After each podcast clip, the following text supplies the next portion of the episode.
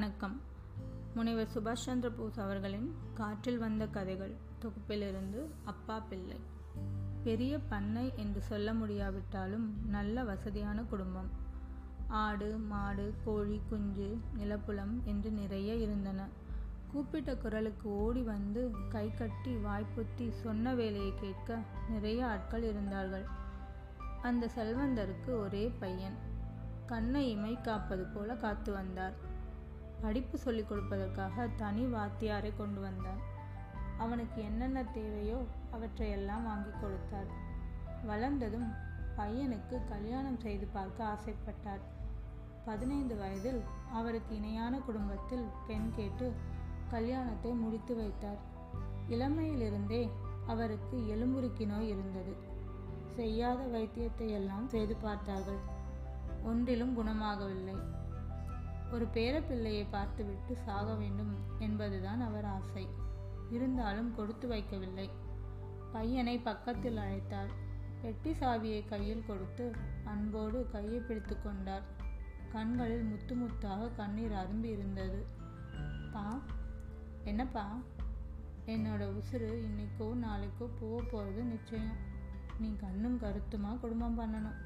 நம்ம பரம்பரை பேரை காப்பாற்றணும் சரிப்பா. உனக்கு மூணு புத்திமதி சொல்கிறேன் நீ அதை பற்றி யாருக்கிட்டேயும் யோசனை கேட்கக்கூடாது. உன் புத்தியை பெருக்கி அதுபடி நடந்துக்கணும். ஒரு வருஷம் நான் சொல்கிறது படி நடந்து பாரு. புரியலைன்னா அக்கறையில் ஒரு சாமியார் இருக்கார்.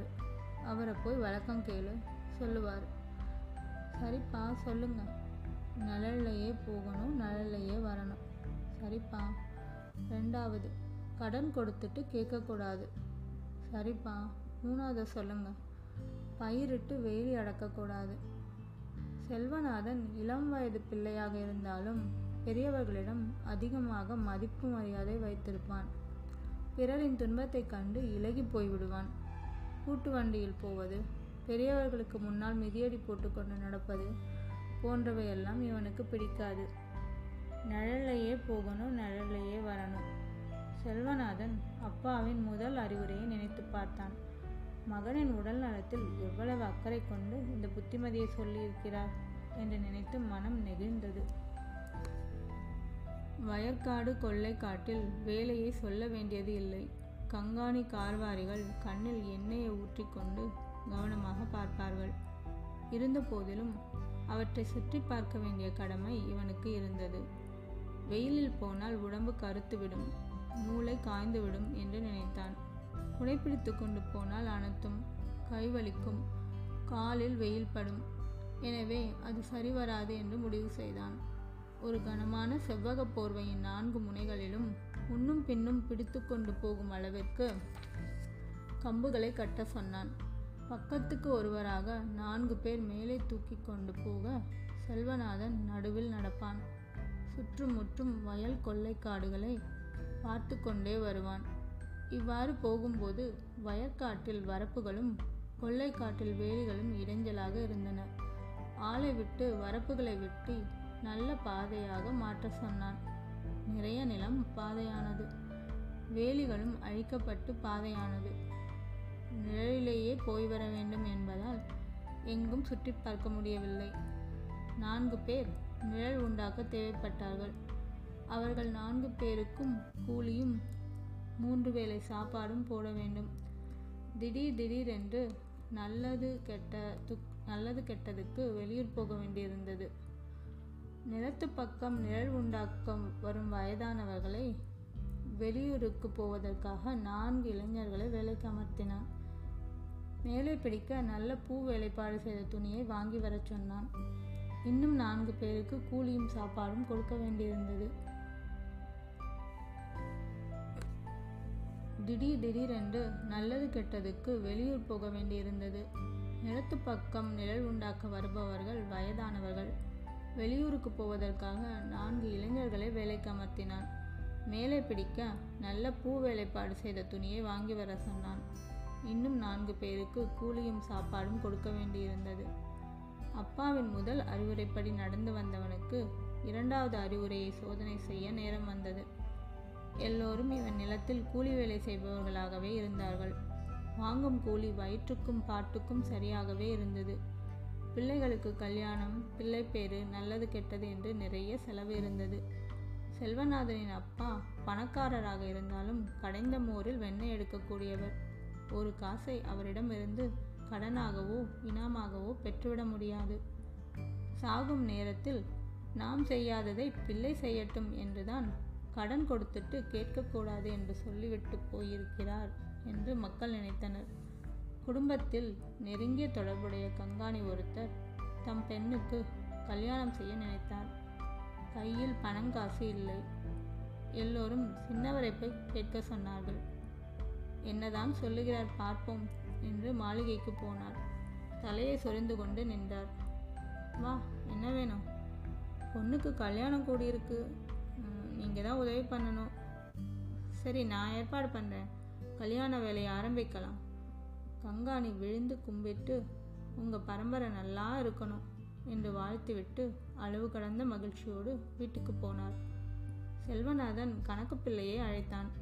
நம்ம மாளிகைக்கு யார் வந்து கடன் கேட்டாலும் கடன் கொடுக்கணும். இல்லைன்னு சொல்லக்கூடாது. அதுக்கான ஏற்பாடு பண்ணணும். கடன் வந்து கேட்குறவங்கள என்கிட்ட அனுப்பணும். சரிங்க முதலாளி. உத்தரவு. கங்காணி பணம் வாங்க வந்தார். இது என்ன? பணம். பணம் தெரியுது. எப்படி வாங்கியிருக்க? கடனா முதலாளி? எங்கள் அப்பா கடனை கொடுத்துட்டு கேட்கக்கூடாதுன்னு சொல்லிட்டு செத்து போயிட்டாரு. அப்படின்னா என்ன அர்த்தம்? வாங்கின கடனை கொடுத்தவர் கேட்கறதுக்கு முன்னாடியே வட்டி முதலோட கொடுத்துடணும். நல்லா புரிஞ்சிருக்க. இதுக்கு கட்டுப்பட்ட யார் வேணாலும் கடன் வாங்கிக்கலாம். கங்காணிக்கு சின்ன முதலாளி கடன் கொடுத்ததும் அவர் எல்லோருக்கும் கடன் கொடுக்க இருக்கிறார் என்றும் காட்டுத்தீ போல ஊர் முழுவதும் பரவிவிட்டது. யாரும் வேலை வெட்டிக்கு போகவில்லை. மாளிகையில் வந்து கிடையாய் கிடந்தார்கள். தேவைப்பட்ட ஆள் தேவைப்படாத ஆள் என்றில்லை. கடனுக்காக கிட்டி கட்டி மறிக்கும் காலத்தில் இப்படி ஒரு வாய்ப்பா? ஆற்றுல போகிற தனியா ஆயா கொடி அப்பா கொடி என்று எல்லோரும் கடன் வாங்க வந்து நின்றார்கள். கட்டுப்பாடுகளை கடுமையாக்கி கடன் கொடுத்தாலே திரும்பி வாங்க முடியாது. சின்ன முதலாளி இப்படி கொடுக்கிறாரே என்று நினைத்தனர் மாளிகையில் ஊழியம் செய்பவர்கள். அப்பாவின் புத்திமதிப்படி நடக்க பணப்பெட்டியில் பாசி பிடித்திருந்த காசு பணம் எல்லாம் தீர்ந்துவிட்டன. குலுக்கிக்கு கொல்லிக்கஞ்சு எனக்கு ஒரு அப்ப நெல்லுக்கஞ்சு. என குடும்பத்தில் அத்தனை பேரும் கடன் வாங்கிவிட்டனர். கடனும் நிறுத்தப்பட்டது. செல்வநாதனுக்கு ஒன்றுமே புரியவில்லை. அப்பாவின் இரண்டு புத்திமதிகளால் குடும்பத்திற்கு நன்மை இல்லை. நிழலையே போகணும் நிழலையே வரணும் என்ற புத்திமதியால் உடல் கருக்காமல் நன்றாக இருக்கிறது. கடன் கொடுத்துட்டு கேட்கக்கூடாது என்ற புத்திமதியால் இருந்த பணம் காசு எல்லாம் கடனாக கொடுக்கப்பட்டு விட்டன மக்கள் எல்லோரும் நல்லவர்கள். கடனை வட்டியோடு அடைத்து விடுவார்கள் என்ற நம்பிக்கை செல்வநாதனுக்கு இருந்தது. மூன்றாவது புத்திமதியும் ஏற்கனவே பாதி அளவு செயல்பாட்டில் தான் இருக்கிறது. பயிரிட்டு வேலி அடைக்கக்கூடாது இதுதான் அப்பாவின் மூன்றாவது அறிவுரை. வேலி அடைக்காது மட்டுமில்லை. நிழலிலேயே போய் நிழலிலேயே வருவதற்காக இருந்த வேலிகள் முழுவதும் கொள்ளைக்காட்டில் அழிக்கப்பட்டு விட்டன. செல்வநாதன் வயல் கொள்ளைக்காட்டில் வேலை செய்யும் பண்ணையாட்களை அழைத்து அப்பாவின் அறிவுரைப்படி வேலை இல்லாமல் பயிரிட சொன்னான். சரி என்று அவர்களும் உழுவது வெட்டுவது நடுவது என்று தங்கள் கடமைகளை சரியாக செய்தார்கள். செல்வநாதனிடம் கடன் வாங்கியவர்கள் ஆடு மாடுகளை வாங்கி வசதியாக வாழ்ந்தார்கள். அந்த ஆடு மாடுகள் இவன் நிலங்களில்தான் மேய வேண்டும். நஞ்சை நிலத்தில் நெல் நன்றாக வளர்ந்தன. கொள்ளைக்காடுகளில் சோளம் கேழ்வரகு மிளகாய் பயிர் வகைகள் வளர்ந்திருந்தன. மேய்வதற்கு தரிசு காடும் மேடு இல்லாததால் அந்த ஊரில் ஆடு மாடுகள் பகலில் வீட்டில் கட்டியே கிடக்கும். இருந்தாலும் கொழு கொழுவென்று எல்லாமே கரிப்பிடிப்போடு இருந்தன. பொழுது குந்தியதும் கழுத்தில் மணி இருந்தால் கொஞ்சம் வைக்கோலை கசக்கி உள்ளே தீர்த்துவிட்டு ஆடு மாடுகளை அவிழ்த்து விடுவார்கள். நஞ்சை பயிர் வேண்டுமோ புஞ்சை பயிர் வேண்டுமோ அதன் விருப்பத்திற்கு மேய்ந்துவிட்டு விடுவதற்குள் வீட்டுக்கு வந்துவிடும். அறுவடை முடிந்ததும் விளைச்சலை பார்த்தால் போன வருஷம் விளைந்ததில் பத்தில் ஒரு பங்கு கூட இல்லை. பல வருஷங்களாக முன்னோர்களால் பாதுகாக்கப்பட்ட செல்வமும் செழிப்பும் தன்னால் கெட்டுப்போனதை எண்ணி பார்த்தான். அப்பா சொன்னவை நல்லவையாகத்தானே இருக்க வேண்டும். நாமும் அவர் சொன்னபடி நூலிலை பிசகாமல் தானே நடந்துள்ளோம். எல்லா வகையிலும் நினைத்து பார்த்தான். குழப்பமே மிஞ்சியது. அப்பாவின் முதலாம் ஆண்டு நா நினைவு நாளும் வந்தது. சிறப்பாக விழா எடுத்து வழிபட்டான். கும்பிட்டபோது பழிச்சென்று பளிச்சென்று அக்கறை சாமியாரின் நினைவு வந்தது. காரியங்களை முடித்துவிட்டு அவரை பார்க்க கிளம்பினான். அந்த சாமியார் உண்மையான ஞானி. முற்றிலுமாக ஆசையை துறந்தவர். தம் உணவுக்கு கூட யாரையும் அண்டியது இல்லை. அடியவர்கள் கொண்டு வந்து கொடுப்பதை உண்பார். எப்போதும் அமைதியாக தியானத்தில் அமர்ந்திருப்பார். செல்வநாதன் அப்பா இந்த சாமியாரிடம் அளவு கடந்த பக்தி வைத்திருந்தார். அதனால்தான் ஏதாவது சிக்கல் வரும்போது சாமியாரை பார்க்க சொல்லிவிட்டு செத்தார். சாமியார் செல்வநாதனை அன்போடு அழைத்து இங்கு வந்ததற்கான காரணத்தை கேட்டார். இவனும் அப்பா கண்ணை மூடும்போது சொல்லிவிட்டு போன மூன்று அறிவுரைகளையும் அவற்றின்படி நடந்து அடைந்த தொல்லைகளையும் கூறினான். சாமியார் இதுவரை இந்த இடத்தை விட்டு எங்கும் சென்றதில்லை. இவனுடன் ஊருக்கு கிளம்பி வந்தார். அப்பாவோட முதல் புத்திமதி என்ன? நிழல்லையே போகணும் நிழல்லையே வரணும். இந்த புத்திமதிக்காக ஆட்கள் அமர்த்தி இருந்ததையும் ஏற்பட்ட செலவுகளையும் செல்வநாதன் விளக்கமாக கூறினான்.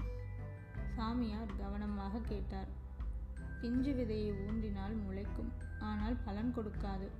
அந்த நிலையில்தான் இவன் வயதுக்கு ஏற்ப புரிந்து கொண்டு செயல்பட்டிருக்கிறான் என்று எண்ணி மெல்ல சிரித்தார் வெயிலில் நடந்தால் என்ன பண்ணும்? காலில் மண்டையில் சுடும் இறக்கும். தண்ணி தாகம் எடுக்கும். வெயில் நேரத்தில் நிழலுக்கு கீழே நடக்கிறப்பவும் இந்த சிரமம் எல்லாம் வருது. அப்போ அப்பா சொன்னதோட பொருள் என்ன? வாத்தியார் கேட்ட கேள்விக்கு விடை தெரியாத மாணவனைப் போல முழிக்கிறான். சாமியார் விளக்கி சொன்னார். கால நேரங்கிறது ஒரு அற்புதமான நேரம். ராத்திரியில் ஓய்வு எடுத்த உடம்பும் மனசும் சுறுசுறுப்பாக இருக்கும். எதையும் வேகமாக செய்யவும் தெளிவாக முடிவெடுக்கவும் கால நேரம் சரியான நேரம். இதே மாதிரி மாலையும் சூரியன் மறையும் நேரம். வெயில் இருக்காது. அதனால் ஒரு காரியத்தை செய்ய கிளம்புனா காலையிலேயே அதாவது நிழலில் போகணும். வெயில் நேரத்தில் ஓய்வெடுக்கணும் வெயில் குறைஞ்ச நேரம் அதாவது நிழலில் திரும்பி வரணும். புரிஞ்சுதா? செல்வநாதுக்கு பளிச்சென்று புரிந்தது. அப்பா சொல்லியது எவ்வளவு அருமையான புத்திமதி என்று எண்ணி சாமியாரை கையெடுத்து கும்பிட்டான். இரண்டாவது புத்திமதி என்னவென்று சாமியார் கேட்டார். செல்வநாதன் சொன்னான் கடன் கொடுத்துட்டு கேட்கக்கூடாது. இதுக்கு நீ என்ன செஞ்சா? வந்து கேட்டவங்களுக்கெல்லாம் தாராளமாக கடன் கொடுக்க சொன்னேன். கொடுத்ததுக்கு இதெல்லாம் அத்தாச்சு. கொடுத்த கடன் திரும்பி வந்துச்சா? ஒரு காசு கூட திரும்பி வரல. அண்ட மண்டையில் குடியிருக்கிறது எல்லாம் கொழுத்து போச்சு. இங்கே பாரு அந்த காலத்தில் கடன் கொடுத்தவனை விட வாங்கினவன் எப்படா அதை அடக்கிறதுன்னு கவலையோடு இருப்பானா. இப்போ கொடுத்த கடன் திரும்பி வருமானு கொடுத்தவன் தான் கவலைப்படணும். இப்போ புரியுதா? கொஞ்சம் விளங்குது. நீங்களே சொல்லுங்க. கடனை கொடுத்துட்டு திரும்ப கேட்டால் சண்டை வம்பு தான் வரும். அதனால் கடனே கொடுக்கக்கூடாதுன்னு தெரிஞ்சுக்கிட்டேன் சாமி. செத்து போன ஆளு பேரில் கூட உயிரோடு இருக்கிறவங்க கடன் வாங்கியிருக்காங்க. இப்போ உலகத்தை புரிஞ்சுக்கிட்டியா? தன் கதவை பிடுங்கி அடுத்த வீட்டுக்காரனுக்கு கொடுத்து தான் அவதிப்படுறதுங்கிறது இதுதான். நல்லா புரிஞ்சுக்கிட்டேன் சாமி. சரி அப்பாவோட மூணாவது புத்திமதி என்ன? பயிர் பயிரை இட்டு வேலி அடைக்கக்கூடாது. என்ன ஆச்சு? போன வருஷத்தில் நல்ல மழை பெஞ்சு பூமியே செழிப்பாச்சு. நஞ்ச புஞ்சை எல்லாம் நல்லா விளைஞ்சது. அப்பா பயிரிட்டு வேலி அடக்கக்கூடாதுன்னு சொன்னதால் வேலி அடக்கலை. எல்லாத்தையும் ஆடு மாடு மேய்ஞ்சிட்டு போச்சு. பத்தில் ஒரு பங்கு கூட கிடக்கல. விளைஞ்சு அழிஞ்சு போச்சு. இதனால் உன்னோட அனுபவம் என்ன? பயிரை வேலி அடக்கக்கூடாது வேலி அடைச்சிட்டு பயிரிடணும். நல்லா புரிஞ்சுக்கிட்ட. அப்பாவோட புத்திமதியை நீ சரியாக புரிஞ்சிக்காததால் உனக்கு நிறைய இழப்பு வந்துட்டு. எல்லாம் மிதந்த கண்டை பிடிச்சிட்டுதுவோ. பரவாயில்ல. ஒரு இழப்பு. வாழ்க்கையை முடிச்சிட ஒன்றும் இல்லை. அதால் வர படிப்பினை வாழ்நாள் பூராக்கும் வழிகாட்டி. போனதை பற்றி கவலைப்படாத. இனிமேல் வாழ்நாள் முழுவதும் நல்லதே நடக்கும். சாமியார் சொல்லிவிட்டு கிளம்பினார். செல்வநாதன் அவரது பாதங்களில் விழுந்து வணங்கினான்